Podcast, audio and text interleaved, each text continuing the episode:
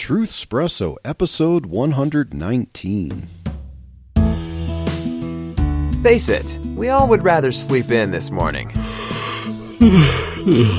That's why God gave us espresso to kickstart our zombified corpses into hyperdrive. And now, giving your mind and soul the morning shot of truth it craves. This is Truth Espresso with Daniel Minnick.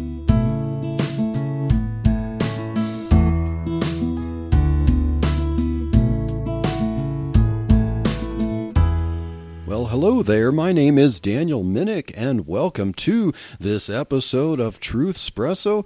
My wife, my uh, co host, is back with me to talk about some of the latest news here. And it seems like this month and last month, the news just keeps on getting newsier, something like that. And so we have uh, kind of a, I think, a short episode here, briefly going over three hot button news items. And so, sweetheart Chelsea, welcome back to Truth Espresso to host with me again.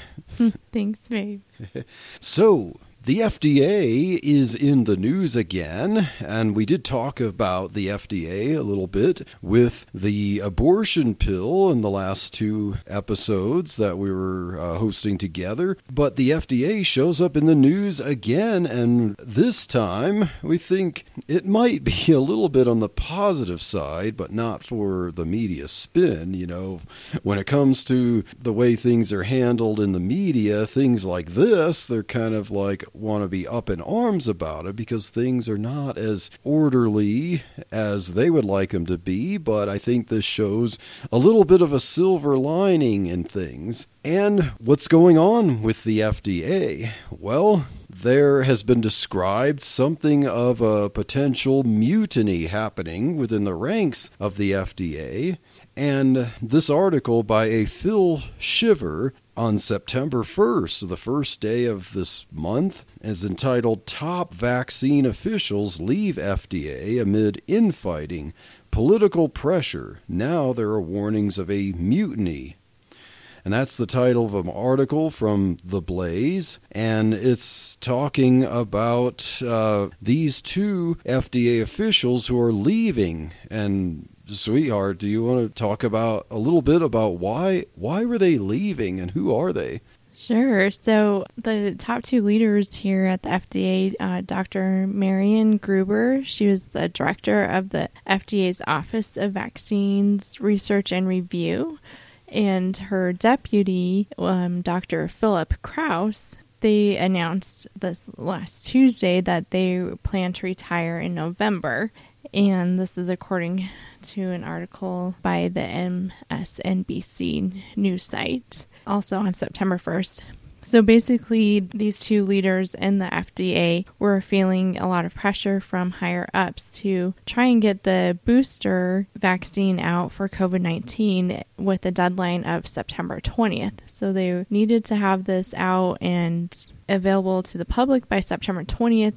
And this was without any testing or approval from the FDA. And these two leaders who have been with FDA for over 32 years and have been a huge part in a lot of different vaccines with um, Ebola, Zika, they helped out with the COVID 19. So they've been doing this for a long time. They are well versed in this side of things and they felt uncomfortable pushing this vaccine, especially without it being fully tested to have this third shot for the Pfizer to have this booster. So they ended up leaving and resigning. I know it's kind of hard sometimes to weed through all the different news articles to figure out exactly what's going on, but it did seem like there was some pressure also on getting the vaccine approved for children under 12 years old. And I was reading that that was part of this debate as well. Like they didn't feel comfortable trying to give the vaccine to the younger population as well.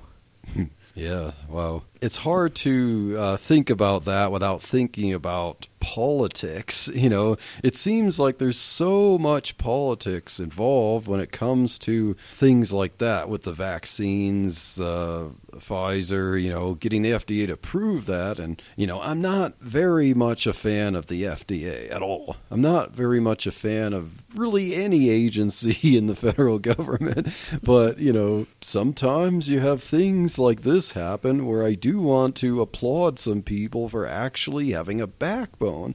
And it seems like Dr. Marion Gruber and Dr. Philip Krause actually, you know, they want things to be done orderly and with sufficient go through the process, no matter how long it takes, make sure things are safe to be approved and not cave into political pressure to impose this very short deadline because the Biden administration just wants to rush things along for political gain to make sure that, okay, we've got to somehow legislate away the COVID virus, you know, and we could do that by putting the pressure on the FDA to just rubber stamp things like this. And, you know, okay, so there's all this push for these vaccines, and then we find out, okay, they're not the panacea that we thought they were, and they don't cure COVID. They could even spread it because there's plenty of sources that I've read that would say that you have more of the COVID in your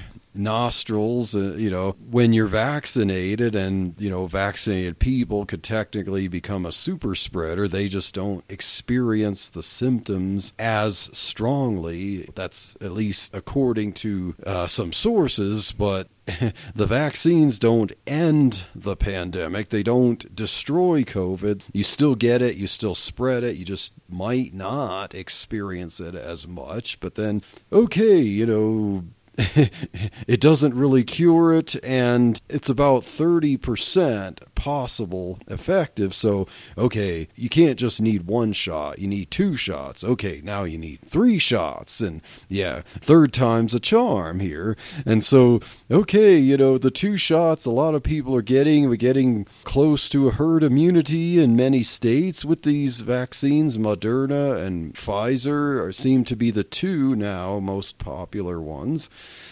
And that's still not enough. So maybe we need a third shot, uh, these so called booster shots, and, and we want to make sure everyone takes those. And hey, FDA, let's rubber stamp this. You know, we got to make sure that the president looks good.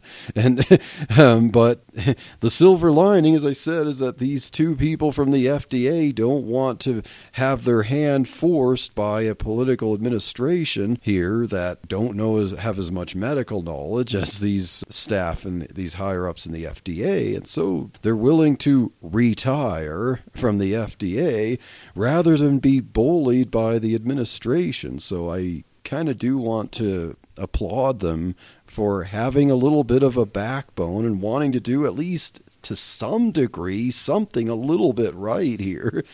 um, mm. Yeah, just a political push to get kids under 12 get three jabs of the vaccine that still hasn't proven that it's going to get rid of COVID. You know, mm. I don't know what to say other than politics, politics, politics.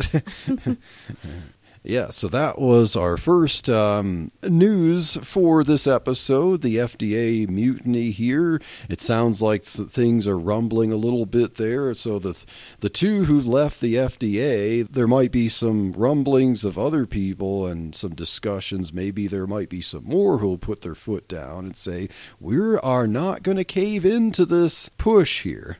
So.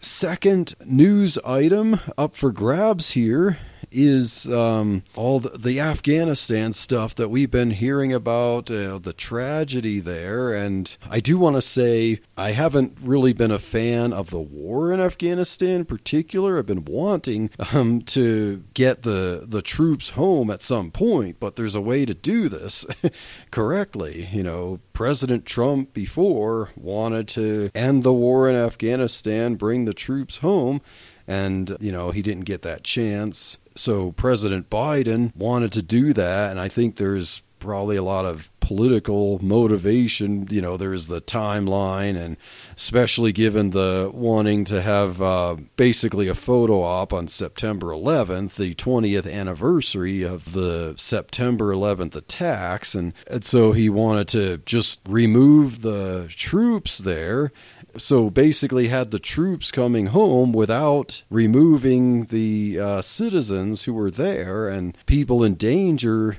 and Biden seemed to when asked about whether the Taliban was likely to take over when the troops were removed, he said, you know, he didn't believe that there was any chance of that happening. He thought the Afghan army was well equipped. And yeah, I think he should have known better. There were definite signals that the Taliban was ready to take over Kabul. and yeah, and he doesn't seem to want to take any responsibility for not withdrawing correctly and leaving hundreds of citizens in harm's way there. Do you have any thoughts, sweetheart, before we get into the particular of this? Yeah, I think it is a sad situation that we witnessed here these last few weeks and just seeing all the war images and the attacks on these families and the attacks on Christians and mm-hmm. just how much evil is still very much real there. And I think that sometimes we tend to forget about everything that goes on in other countries because because we don't experience that same mm. fear and threat here. It's starting to become like that in some ways, but I think that it was just a, another way of showing us like the real oppression and just attacks uh, that people have on the innocent. And I don't know to me is just a sad situation and you know that because of poor decisions that you know lives were lost. And i think the story that you're going to share about is kind of a glimmer of light in this situation because it seemed like all right everything's going wrong. They keep making poor decisions. We have soldiers that are being killed and mm. it just seemed kind of hopeless. And then we get to read about the story you're going to share, and it just kind of feels like, oh, okay, there are still some mm-hmm. good people and people that are willing to stand up for what's right. And yeah, so do you want to share that story? Oh, yep, sure. So I was looking at an article by Joseph Trevithick on August 27th, so not long after the Taliban quickly took over Kabul, the article is called Operation Pineapple Express saw special ops vets lead the rescue of hundreds of Afghans. No, the title there says a lot, but basically they were army vets or military vets, so people who were no longer in the military, but they used to be, even some older ones there. And so there is this uh, kind of voluntary special ops group called uh, Operation Pineapple Express. So it started off as a volunteer pineapple task force, so their mission was called Pineapple Express the mission started where they were really targeted to try to rescue one particular Afghan man, but in the process of uh, rescuing him, it resulted in almost like an underground railroad type situation, kind of like uh, Harriet Tubman, yeah. um, you know, with the slaves there, but these were rescuing these uh, vets in this uh, Operation Pineapple Express. The Volunteer Pineapple Task Force were um, rescuing, actually, in one night, basically, they rescued about 500 people at one time. And since that night, they've added about 130 or more than 130 people since then. And the term that's been used is shepherding people to the Hamid Karzai International Airport, the part that uh, is U.S. controlled there. And so a lot of these uh, people were operating on very little, if any, sleep, trudging through uh, basically sewers uh, to lead Afghans to safety, trying to keep it away from the Taliban who are looking to kill them And what they would use, they would say the password pineapple to indicate these were people who were in danger and needed to be rescued. So someone would tell one of these military, uh, these vets, the word pineapple, or they show a picture of a pineapple on their phones, kind of secretly to, to be led to safety there.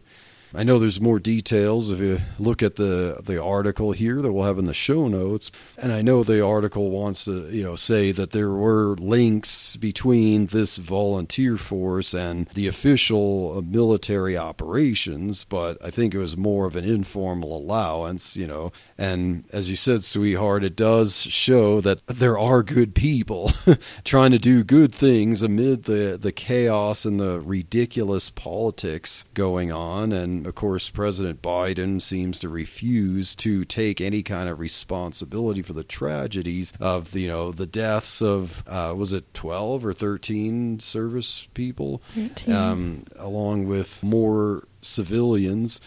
ISIS detonated a bomb and you know, and there's uh, the people killed in in the process. But President Biden just wants to stick to you know let's rejoice in ending this war. And like, yeah, I want the war ended, but you got to do it right, and you got to keep people safe, you know, uh, remove the citizens first, you know, and as President Trump said, remove the citizens first and then the military leave last. You don't just take the military out and let the Taliban just wreak havoc on U.S. citizens who are there.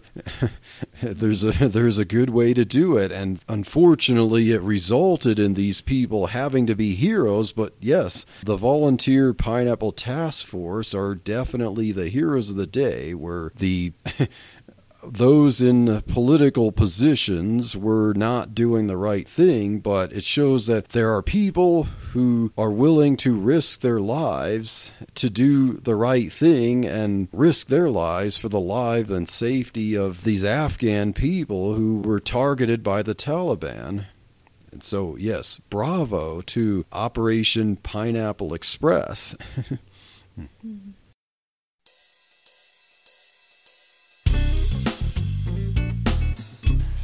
The Christian podcast community is a cohesive group of like minded podcasters proclaiming the truths of Christ with expertise and passion in the areas of theology, church history, Christian living, evangelism, apologetics, parenting, homeschooling, sermons, much, much more. So check us out at ChristianPodcastCommunity.org.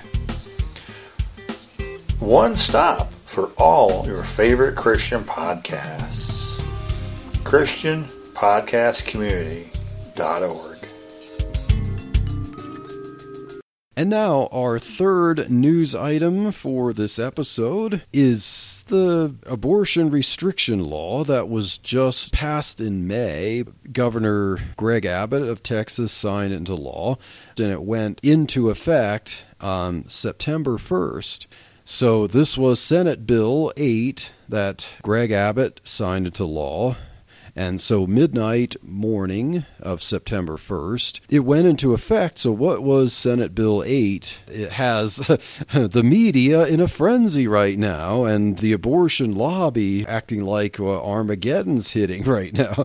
Well, this um, Senate Bill 8 basically bans all abortions for which a heartbeat or cardiac activity of a baby in the womb, a fetus, is detected and so, you know, it's not an, a complete abortion ban, but effectually, you know, one of the so called heartbeat bills. And what the media is in a frenzy about is the fact that effectually, in many cases, women don't know that they're pregnant until at least this point, if not later. So they say it's a near abortion ban in this case. And yeah, so abortion lobbyists try to get protection from this bill, uh, an emergency stay on the law. And the Supreme Court, in some ways, it was kind of like a technicality. They're basically saying we don't see where they're standing right now to challenge the law as it is. so yeah, I know that coming from this perspective of being 100% pro life, we can criticize the bill, you know, for not being 100% against all abortions from conception. But it seems like it, it could have some good effects the way it is right now, and it could prevent a lot of abortions. So I think there's a lot of positive there. What's interesting about this bill is that the way it was written was to try to avoid uh, legal challenges as much as possible, like if it was like official state penalties, fines, or imprisonments or whatever, that it could be challenged for constitutionality.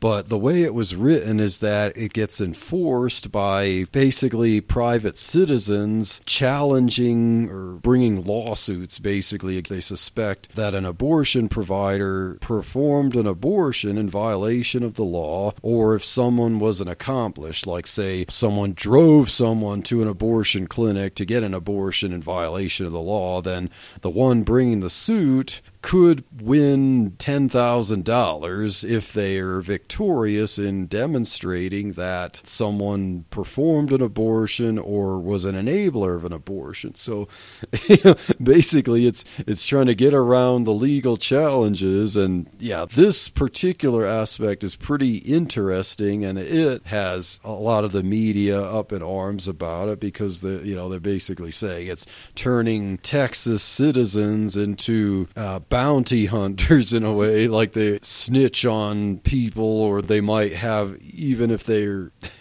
not technically anti-abortion themselves like hey who wouldn't want to get $10,000 so it's you know if they if they could find someone that's in violation of the law you know it'd be pretty interesting how this will actually turn out you know the uh, time it remains to be seen what's going to happen with this. And I hope and pray that this turns out to be good, that it does protect lives and people won't abuse the way the law is. And hopefully, you know, abortion providers won't find all these loopholes to try to figure out how to do abortions in violation of the intent of the law. Mm. You, know, you have anything to say about this one, sweetheart? Oh goodness. yeah. yeah. I think um, this story is just one of those stories where there's a lot involved with it and I think like you pointed out that it's definitely a huge step in preventing a lot of abortions from happening but also there are a lot of ways to get around that as well. So mm. it's kind of uh, yay, but uh, yeah. it's kind of like you want to be cautiously optimistic, but you can't just say victory. It remains to be seen, you know, because. Mm with the heartbeat aspect of it, you know, it's possible that there could be abortion providers who will try to manipulate the ultrasound, so on, things like that, and kind of not look or say find a way to not detect a heartbeat you know. So we didn't find a heartbeat you know it must not be that point yet in its development or there was some kind of health issue with it and somehow it can warrant an abortion in this case you know and that's one of the problems with heartbeat bills you know it, mm. it, that does seem to be a loophole because if it in any way depends on an abortion provider to be honest with detecting detecting a heartbeat, you know, that may not be as enforceable as, you know, we may expect. But it seems like for the time being, there were fewer abortions in these first few days. But I say, it still remains to be seen how things are going to fall in line and what kind of challenges there are going to be to it. yeah. So some of the surrounding states are gearing up for an influx of out of state travelers to go get their abortions, like Kansas and Oklahoma, and I know Colorado.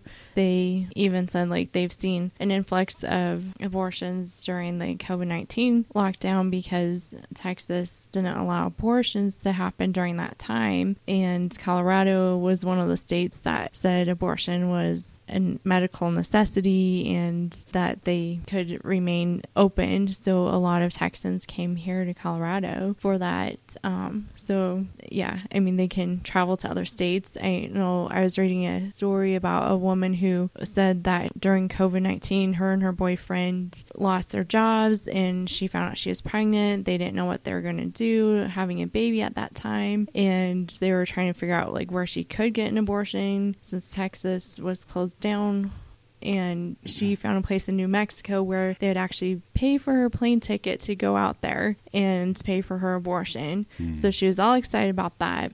In the meantime, she found a provider in Dallas, Texas, that was the five hour drive for her.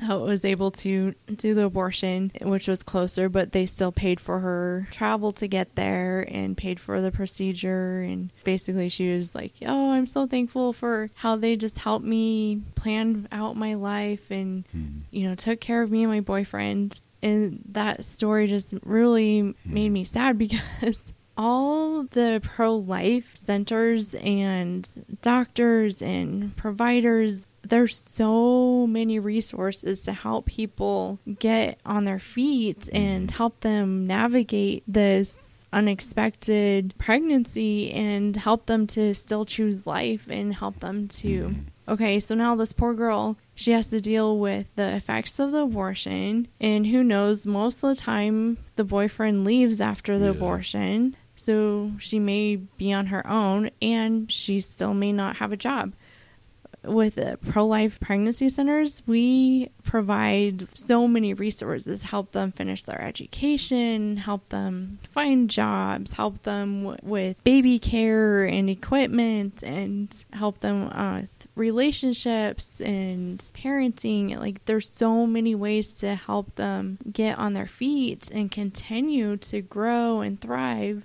and so I feel like Planned Parenthood was just kind of like throwing a little bone at them and I was like, oh, here, we'll pay for you. And, and then we'll just send you on your way and not really do anything beyond that. And I don't know. To me, that was just kind of a sad story. And hmm. it gets worse. Yeah. So, leading up to the heartbeat bill that was going to go into effect, there is a clinic that wanted to provide as many women as possible with abortions before the ban went into effect. And so this doctor worked 17 hours straight and performed over 67 surgical abortions. Hmm. And they handed out over 60 abortion pills to women. So he had to do eight abortion procedures an hour. Whoa. And I have no idea how a doctor could do that. Like, how does he even have time to efficiently wash his hands in between each procedure or sterilize instruments or hmm. like make sure these women are recovering okay? There's so many parts that they're totally neglecting these women and they're saying it's all in the name of helping these women and to me it's just just so disheartening to hear stories like that where these doctors are just so intent on doing abortions and providing abortion services. Uh, another doctor was talking about how he's frustrated because he performs 20 to 30 abortions every day. And now with this new law he'll be lucky if he can do maybe three abortions a day. And it's like are you serious? like, you are upset that you cannot kill 20 to 30 babies a day? Hmm. I don't get that at all. And yeah, hmm. It just is such a heavy burden mm-hmm. for us. And I know, like, this topic is what God has really laid on my heart to help women and help babies. And I am so thankful for you and just how much support and love and encouragement and how you just kind of walk beside me and share in this desire that to help women and babies and stuff because oh, I just love that part about you. I'm so thankful for that. Oh, yeah. And thank you, sweetheart, for being able to talk about the stuff on our podcasts and Truth Espresso. And I know it's definitely in, informative to a lot of listeners and, you know, eye opening. And one good thing about this whole debacle then is that it seems like, as you mentioned, the numbers there, it's now revealing things that maybe a lot of people didn't realize just how much, you know, how many abortions are done and how much some of these doctors like their livelihood is based on killing babies like it's you know assembly line like a factory type situation there. And it's you know it's just ridiculous you know. Then for a doctor like that to mention that you know and complain about that that he can't do his 20 to 30 abortions a day i hope people reading that in a news article, it opens their eyes and realize that was happening. This is one doctor in one clinic. You know, I did, had no idea that it was just so pervasive and so much and I really hope it makes people realize just how gruesome the abortion industry is and you know And I think it's interesting too because I was looking this up again just to make sure but Planned Parenthood still has statistics, you know, on their little pie charts that say abortion only accounts for 3% of their operations. Yeah. And like 3%, okay, when you're working nonstop 17, I mean, I know Yeah. that was yeah. one exception, but how on earth do you have time to do all these other counseling and STD testing and all these other services that they provide? And the abortion only accounts for 3%. I don't know. It just, it doesn't add up. And Yeah, exactly. I think that with people being so upset with the Texas ban, that more of the realistic side of it, where we are seeing like, okay, there's a lot more abortions going on than they're saying or claiming. Yes. But I think it's so like courageous and brave of mm. these people in Texas to stand up for this because they are under fire with Planned Parenthood and I mean even mm. Uber Oh yeah. is in an uproar because they're like, well, Oh. we're not going to be sued if we drive someone to an abortion clinic. And oh, it's just amazing, like how this just definitely opened up Pandora's box down Oh there. yeah. so. I just before recording this, I saw an article where GoDaddy, the the uh, website host, told Texas Right to Life that you need to find another web host provider in, in 24 hours because we're going to remove your site. You know, Yeah. like uh, It's just amazing how much people, like to the extent mm-hmm. people are going after this. yeah, it's like yeah, know, because you can't kill babies, it's Armageddon. You know, and like. I know how unfortunately because our culture has become so accustomed to this to the practice as like almost like a service that they rely on for maintaining a kind of lifestyle that it's going to pose a challenge for people if if it's more difficult for them to get abortions. You know it's like i hope and pray that god works through this to make enough people realize yes it is possible to live without depending on an abortion and killing a baby to solve your problems you know the, and there are as you mentioned sweetheart there are plenty of pro-life organizations and crisis pregnancy centers that are more than willing to help. They operate off of donations and volunteer service to help women who have the issue of like I'm help, I'm pregnant, I don't and I'm not ready, I don't know what to do. Well, we'll help you, we'll provide you with you know whatever you need and we'll help you you know even with adoption if that's where you want to go but they'll help you with anything you need other than killing the baby. And so there are options you know to help in crisis pregnancy situations that don't involve the calloused quick fix uh, solution of kill the baby and move on And I think to me it was another interesting thing I found looking at some of Planned Parenthood statistics was that they uh, claim that their revenue is $68 million a year. Like, I mean, between donations through their 501c3 and mm. they get that, all sorts of funding. Does that include federal funding from taxpayers? Not that I saw. Okay. So, yeah, it's yeah. probably even more. Yeah, because Planned Parenthood is one of those unique institutions that they get to run as a profit making business and getting taxpayer funding, you know. That's a lot of money. Yeah. and what are they doing to mm. help women with mm. that money besides just killing their babies and making more money? Mm. Because the abortion side of it is the most profitable yeah. part of Planned Parenthood and a huge portion of their revenue that I saw like spending was on programs. Okay, what kind of programs are they offering yeah. that would be costing the majority of their revenue? um, it's just yeah. like frustrating, but it just reminds you a lot of different situations in the Bible. I think that mm. okay, all these different pregnancy centers and even our clinic, it's like okay, they're not profitable or they totally run off of, you know, donations and yet they're helping women and families and children for like the rest of their life. I mean, it's a lifetime investment that some of these pro life centers are offering and yet they can't even claim a million dollars in revenue. So I, I don't know. To me, it's just interesting. Like, okay, even though a lot of the pro life people have very little, they give so much and hmm. offer so much to help. And I yeah. just think it's really amazing.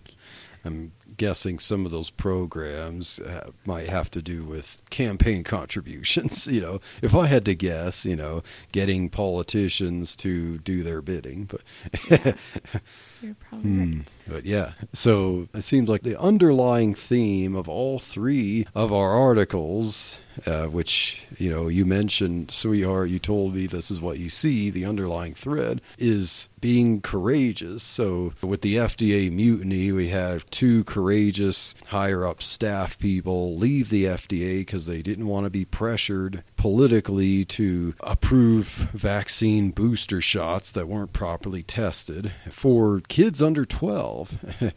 we have the courageous special ops, the Operation Pineapple Express, courageously risking their lives to save hundreds of Afghans who were targeted by the Taliban to the airport there. And then we have those who are courageous in standing up for life in Texas and upholding the ban against abortion you know, as imperfect as it is, but standing up for life, and even as the pushback, and you know, reading the news, it's an intense pushback. I mean, you think the world's going to blow up, you know, you think it's World War III going on here, and you know, the abortion lobby don't want to lose their money killing people, and they're going to fight tooth and nail and slander, do whatever they can so those who are standing up against that are being courageous. So I think we have some verses about being courageous for the truth. Joshua 1 7, where Joshua is told, Only be thou strong and very courageous, that thou mayest observe to do according to all the law, which Moses my servant commanded thee. Turn not from it to the right hand or to the left, that thou mayest prosper whithersoever thou goest. So Joshua is going to be courageous to stand up for the truth of God's law here. And then, sweetheart, you gave me Esther 4:14, where Esther is told, and who knoweth whether thou art come to the kingdom for such a time as this? And so I believe that was her cousin Mordecai telling her in the situation she was in, being married to the King Ahasuerus, and that basically God put you in this situation where, you know, you might be used to save your people. And so, yeah, whatever situation we're in, and we want to thank those who were willing to stand strong and be courageous against the slings and arrows of the politics of this world that fights against God's truth. So, hope you enjoyed this uh, episode of Truth Espresso talking about these three news articles and being courageous. And stay tuned for the next episode of Truth Espresso.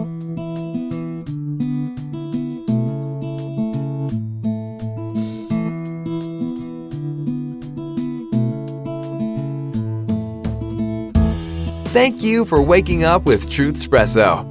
Good morning, and God bless your day. Hey friends, Daniel Minnick here again.